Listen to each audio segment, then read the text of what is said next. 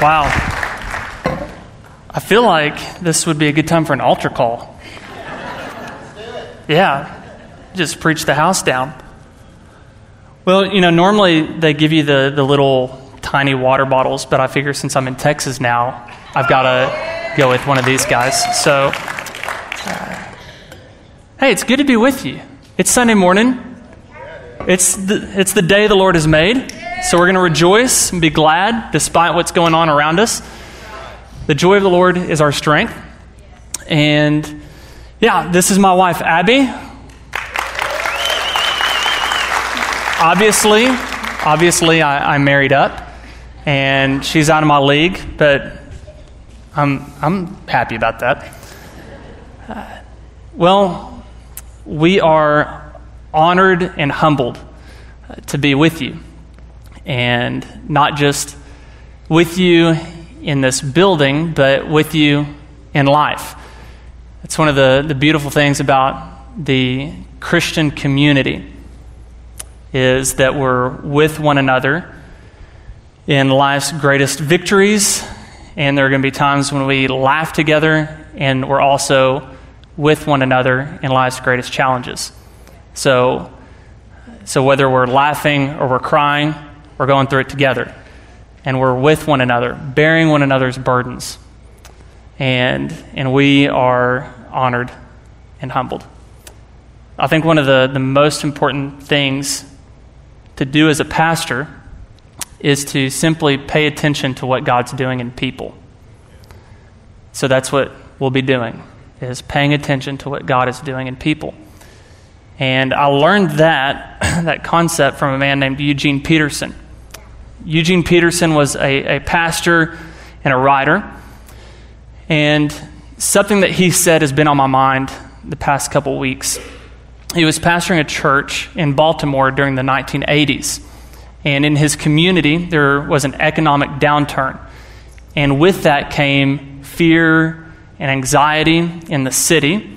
And just like how stress at a personal level and that, that pressure can start to to expose what's lurking just beneath the surface and can kind of test what's, what's on the inside of you and show if there's any cracks. The same thing can happen with a community.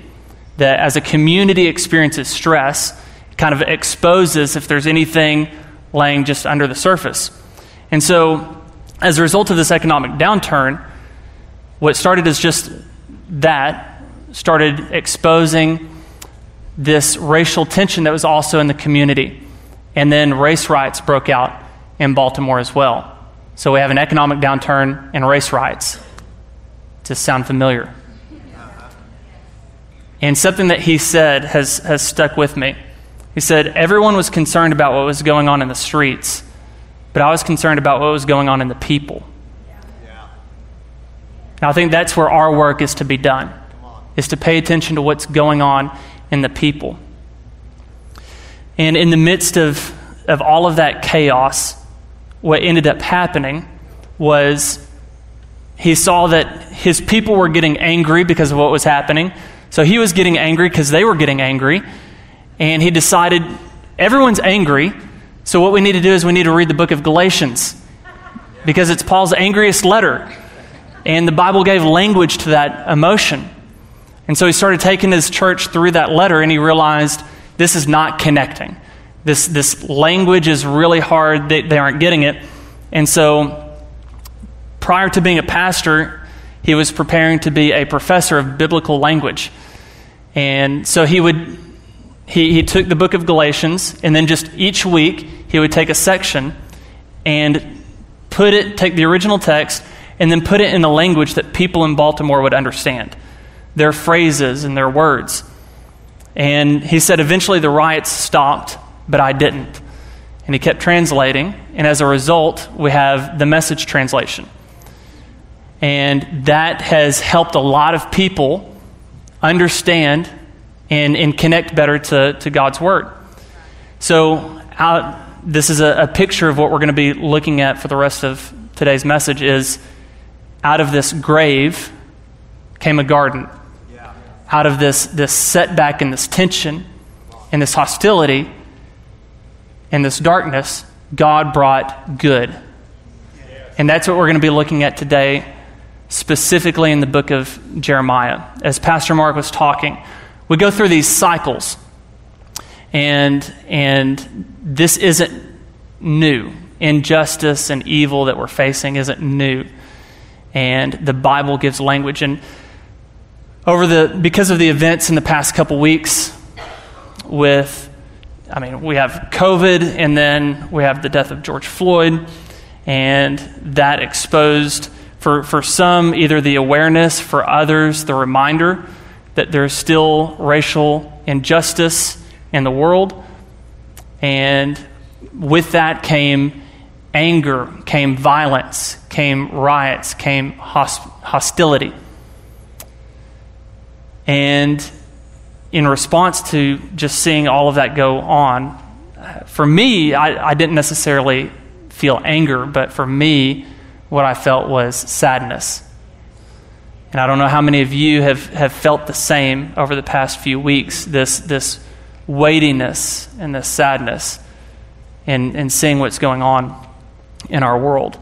And just like the Bible gave language to anger, the Bible also gives language to sadness. And specifically, the book of Jeremiah does that. Jeremiah is known by some as the weeping prophet because he was a prophet to Jerusalem during one of their hardest times. And that's what we're going to be looking at today. So, a little bit about the book of Jeremiah before we jump in. And there may be sections of this that are a bit dull, but don't worry. We'll, we'll tie a nice bow on it at the end. So, Jeremiah was one of the Hebrew prophets, and, and his story is about justice and grace. So, as one of the Hebrew prophets, the prophets were poets. And like most you know, poets are typically creative people, and like most creative people, he was overly dramatic. So, any, anyone, anyone married to a creative person or know a creative person, maybe you work with a creative person, and can testify that sometimes to the rest of the, the rational world, if you're creative, you seem overly dramatic. But the reason why the prophets were came across as overly dramatic was because they had a, a deep care and concern for God's people. Primarily, they were focused on these two things worship and justice. You know, Jesus said, He summed up all the law and the prophets in these two statements love the Lord your God with all your heart, soul, mind, and strength, and love your neighbor as yourself.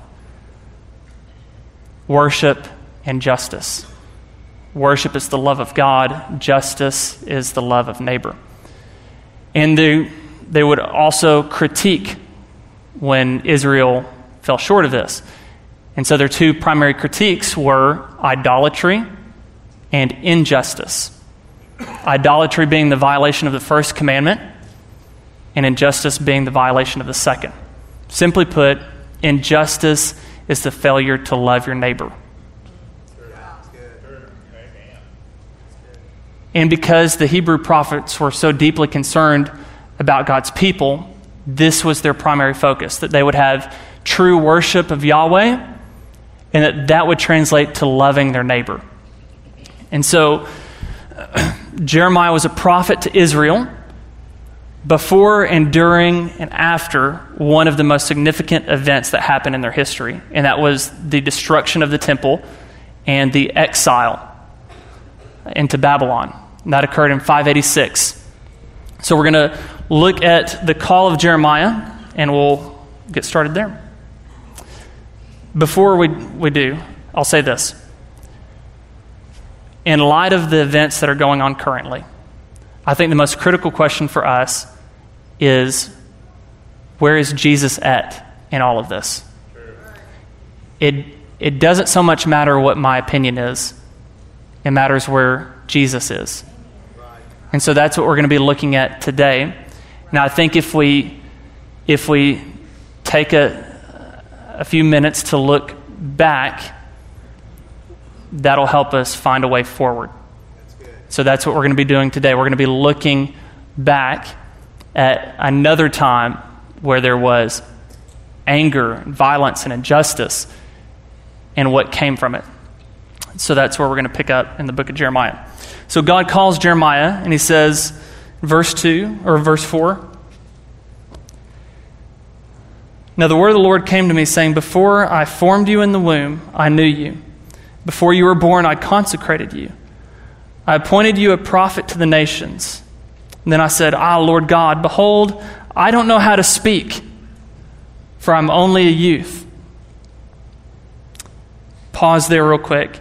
This is a common theme in the Bible that God calls somebody and they say, Do you know what you're doing? Because what you're asking me to do, I cannot do. Common theme. And God says, Yeah, I, I know this. I, I formed you, I made you. And still, I'm calling you to do this. If, if, you, if you are living a life that you could live without the grace of God, you need to re examine it. If what you're giving your life to you can do outside of the grace of God, you need to re examine it. And he calls him as a teenager, a youth, a young person.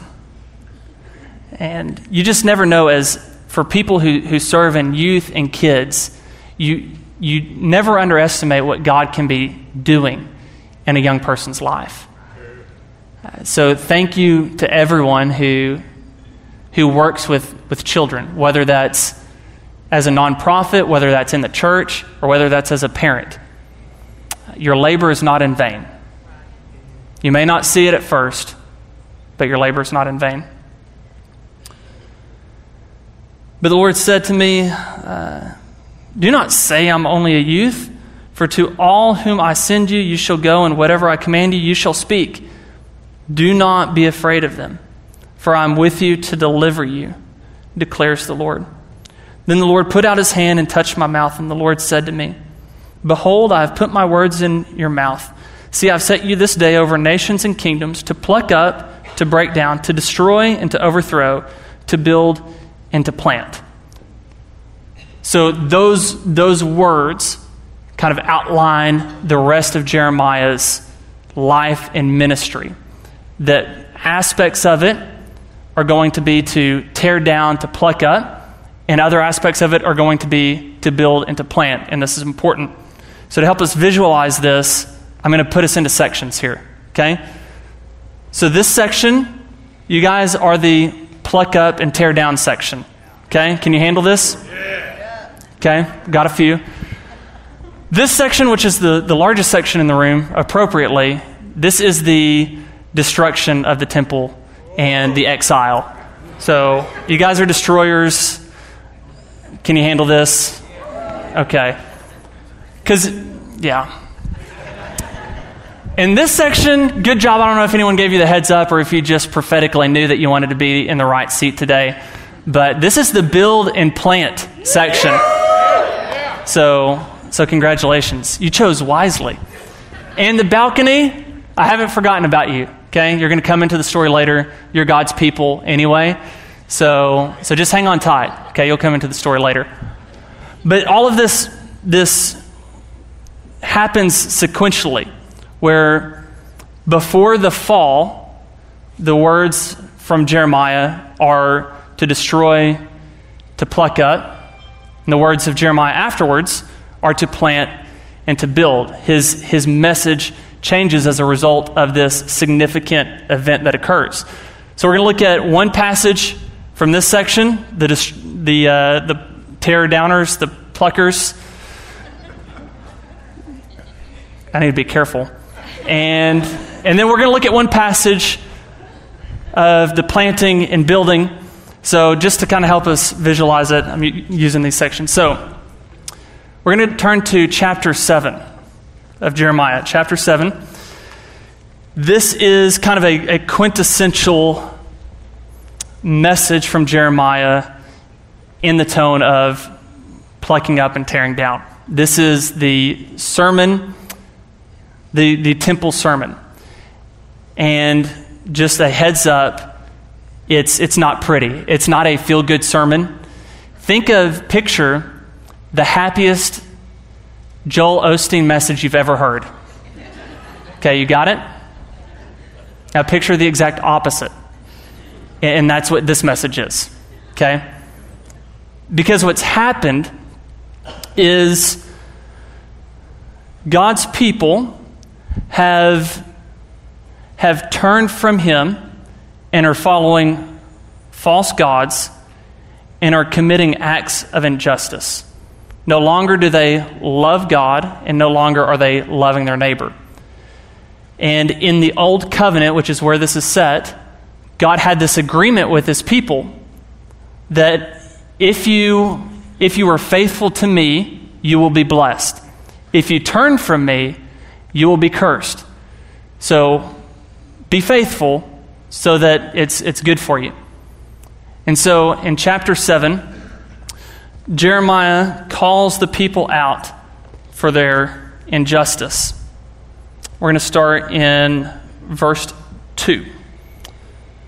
Stand in the gate of the Lord's house and proclaim there the word. So go into the temple and tell my people this.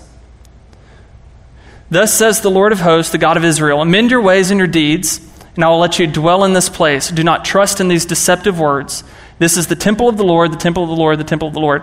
For if you truly amend your ways and your deeds, if you truly execute justice one with another, if you don't oppress the sojourner, which is the foreigner or immigrant, the fatherless, which is another way of saying orphan, or the widow, or shed innocent blood in this place, and if you don't go and uh, go after other gods to your own harm, then I will let you dwell in this place, in the land that I gave to old, uh, gave of old to your fathers forever. Behold, you trust in deceptive words to no avail. You steal, murder, commit adultery, swear falsely, make offerings to Baal, and go after other gods that you have not known. And so, in that, he's, he's going basically the Ten Commandments. The things that I've told you to do, he's just going through line by line, telling them that they, they're violating this. Uh, verse 11, he says, or yeah, in verse 11 he says, Has this house which is called by my name become a den of robbers in your eyes?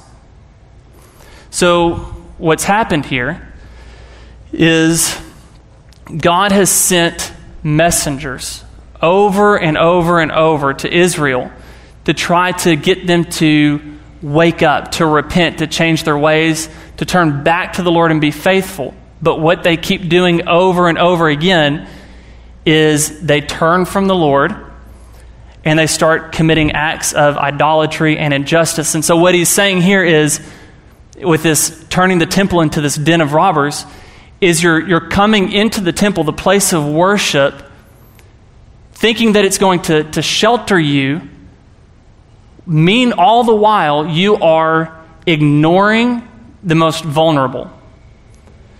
You're, you're actually not loving the people that I'm asking you to love.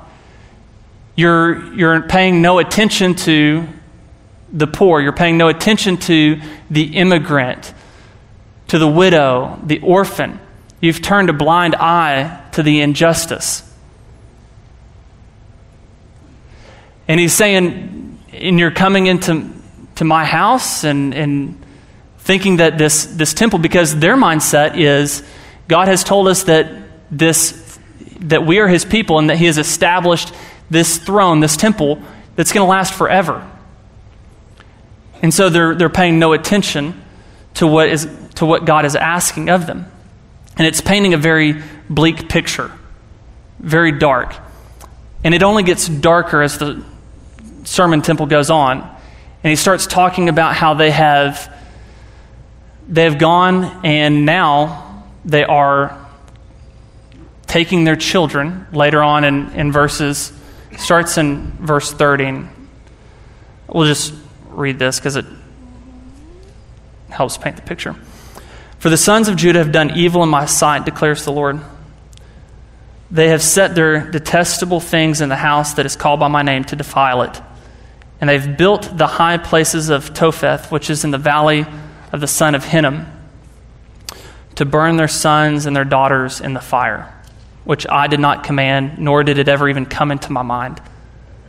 Therefore, behold, the days are coming, declares the Lord, when it will no more be called Topheth, or the valley of the son of Hinnom, but the valley of slaughter.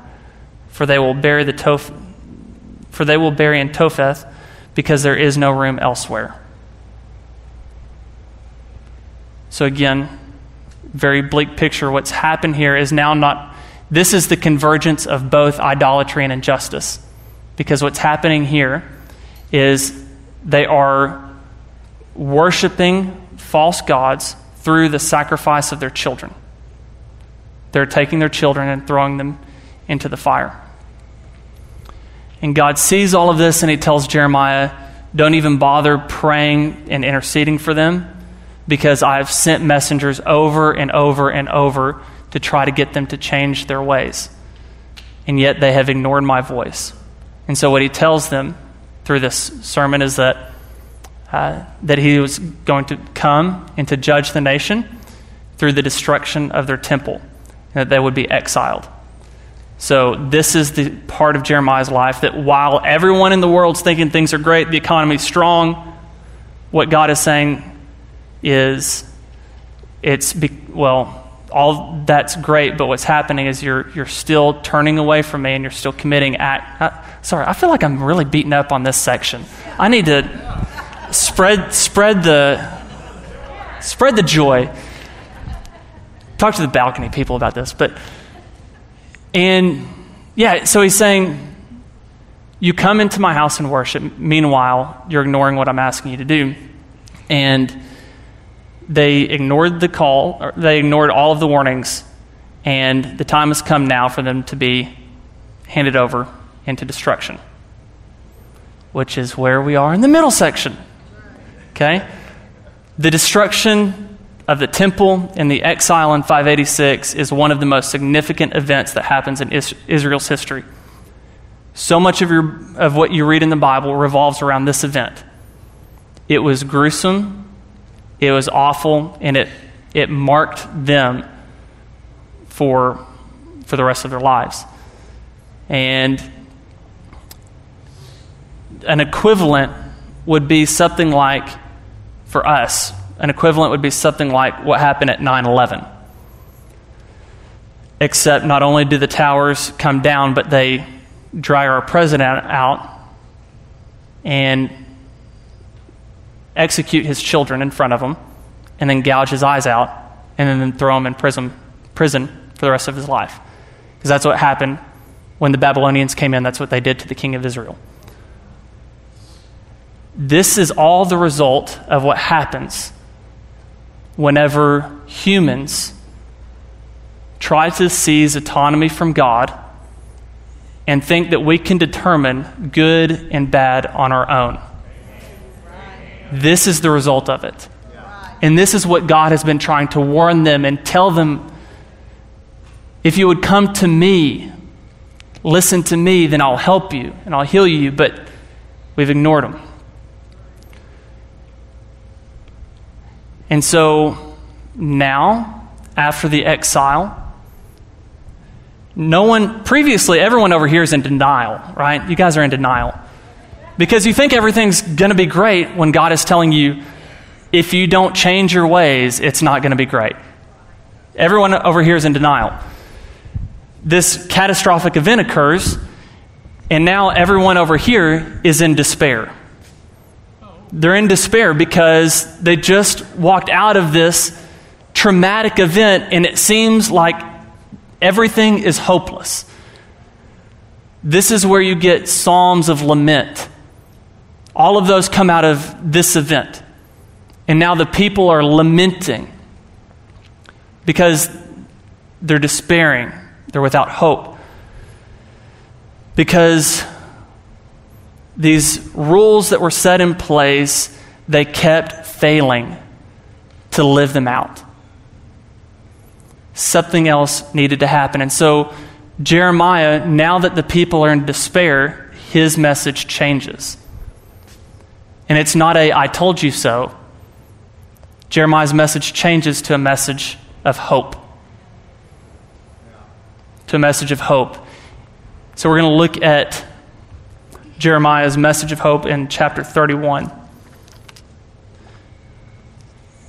Chapters 30 to 33 in this book are messages of, of hope.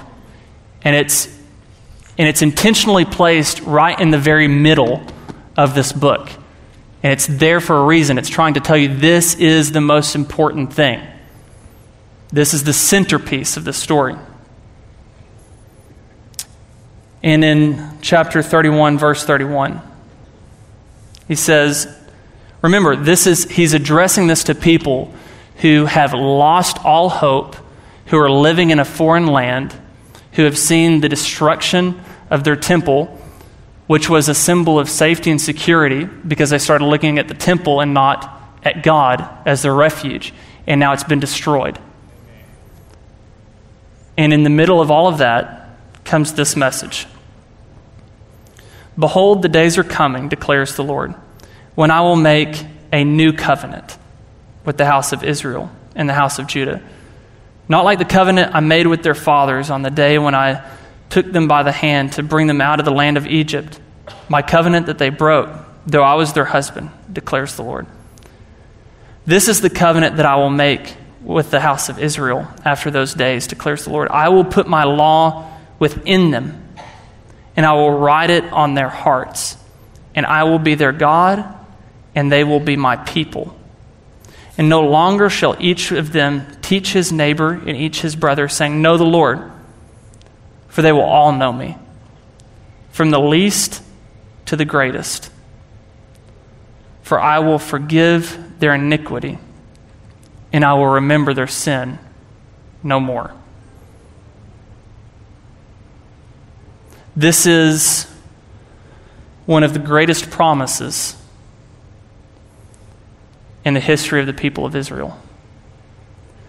That this new co- God would come and make this new covenant with them because they time and time again they fail to be faithful to God. And something has to change. Fast forward 600 years. Balcony, this is where you guys come into the story. You guys are higher up, so you closer to the Lord. So, fast forward 600 years. Jesus arrives on the scene. And in the week leading up to the crucifixion, he makes a he connects the dots and makes reference to both sections of Scripture that we've looked at from Jeremiah. Both chapter 7, chapter 31. Matthew 21.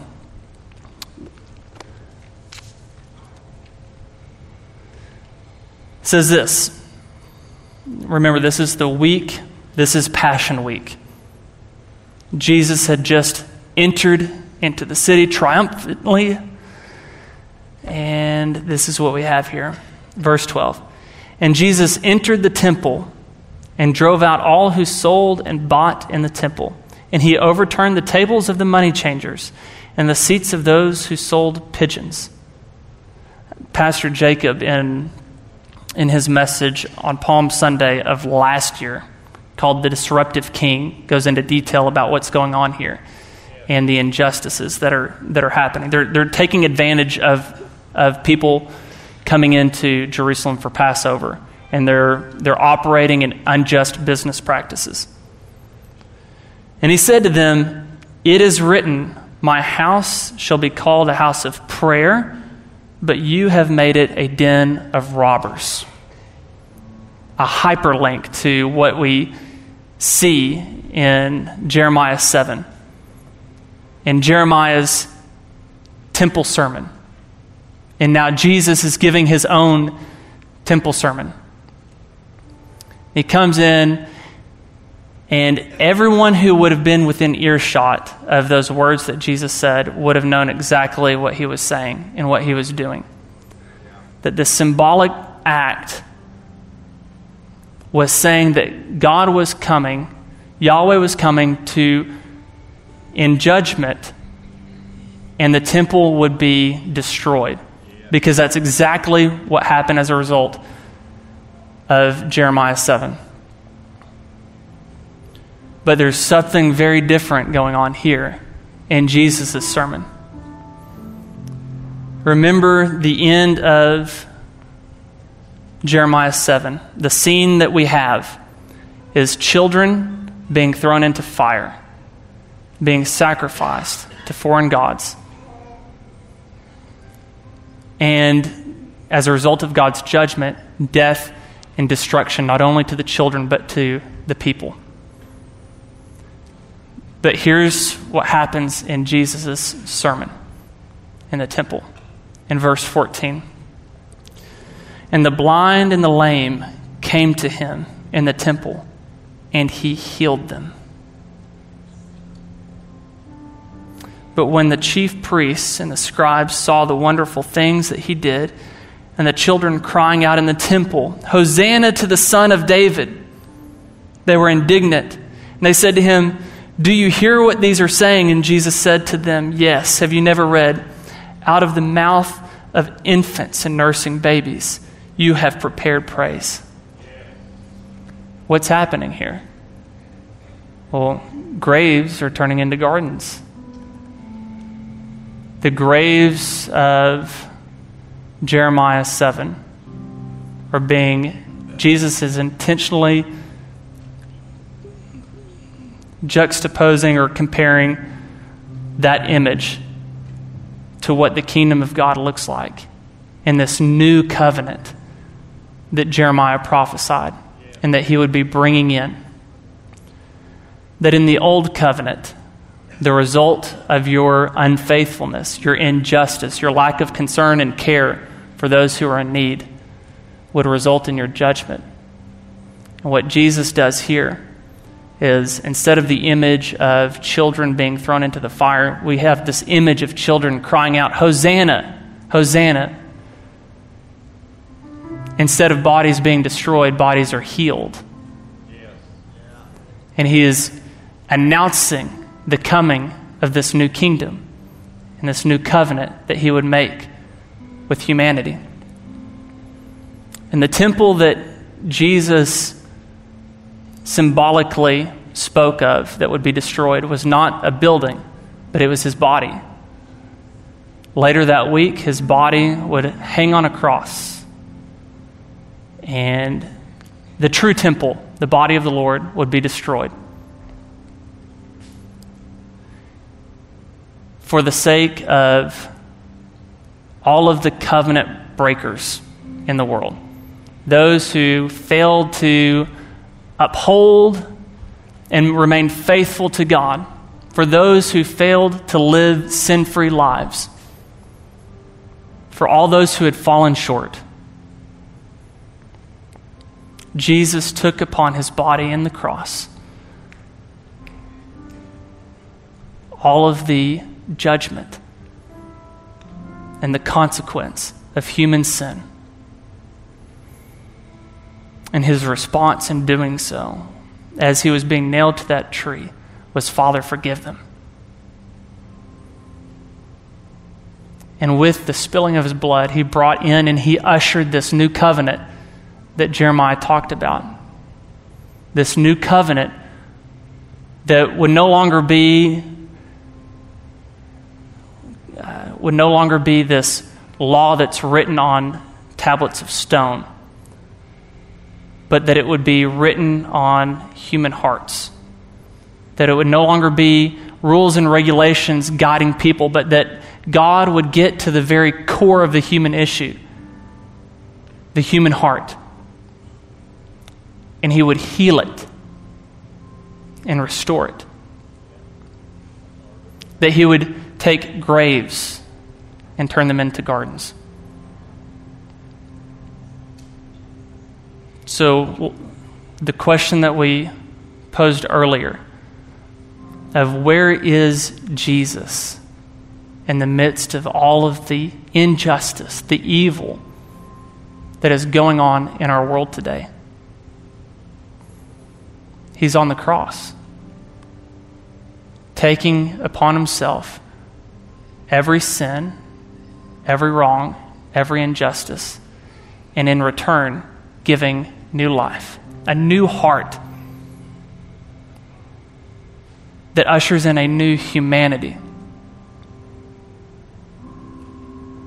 What does Jesus do in the face of injustice? He heals it. May the same be said about his church. That we don't ignore the injustice taking place in our world, but that we would acknowledge it and heal it. Jesus knew very well the challenges that we would face. And still, the solution that he gave, the thing that he thought would, would bring about hope, life, that would turn the tide, was his church. Filled and empowered with his Holy Spirit to live a divine, a divine life, not one that we could do on our own human efforts, but a life that is motivated, animated, animated, fueled by the Spirit of God to bring healing and hope into the world. As days get darker, as the setback seems, as the grave seems to get dug deeper,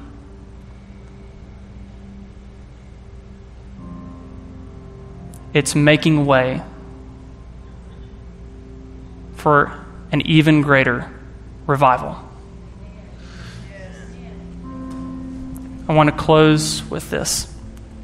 Something I saw earlier this week. This is from, this is written about 100, a little over 100 years ago, during the Welsh revival. It is ever the darkest hour before the dawn. The nation always seems to be given over to the evil one before the coming of the Son of Man. The decay of religious faith, the deadness of the churches, the atheism of the well to do, the brutality of the masses, all of these, when at their worst, herald the approach of the revival. Things seem to get too bad to last. The reign of evil becomes intolerable. Then the soul of a nation awakes.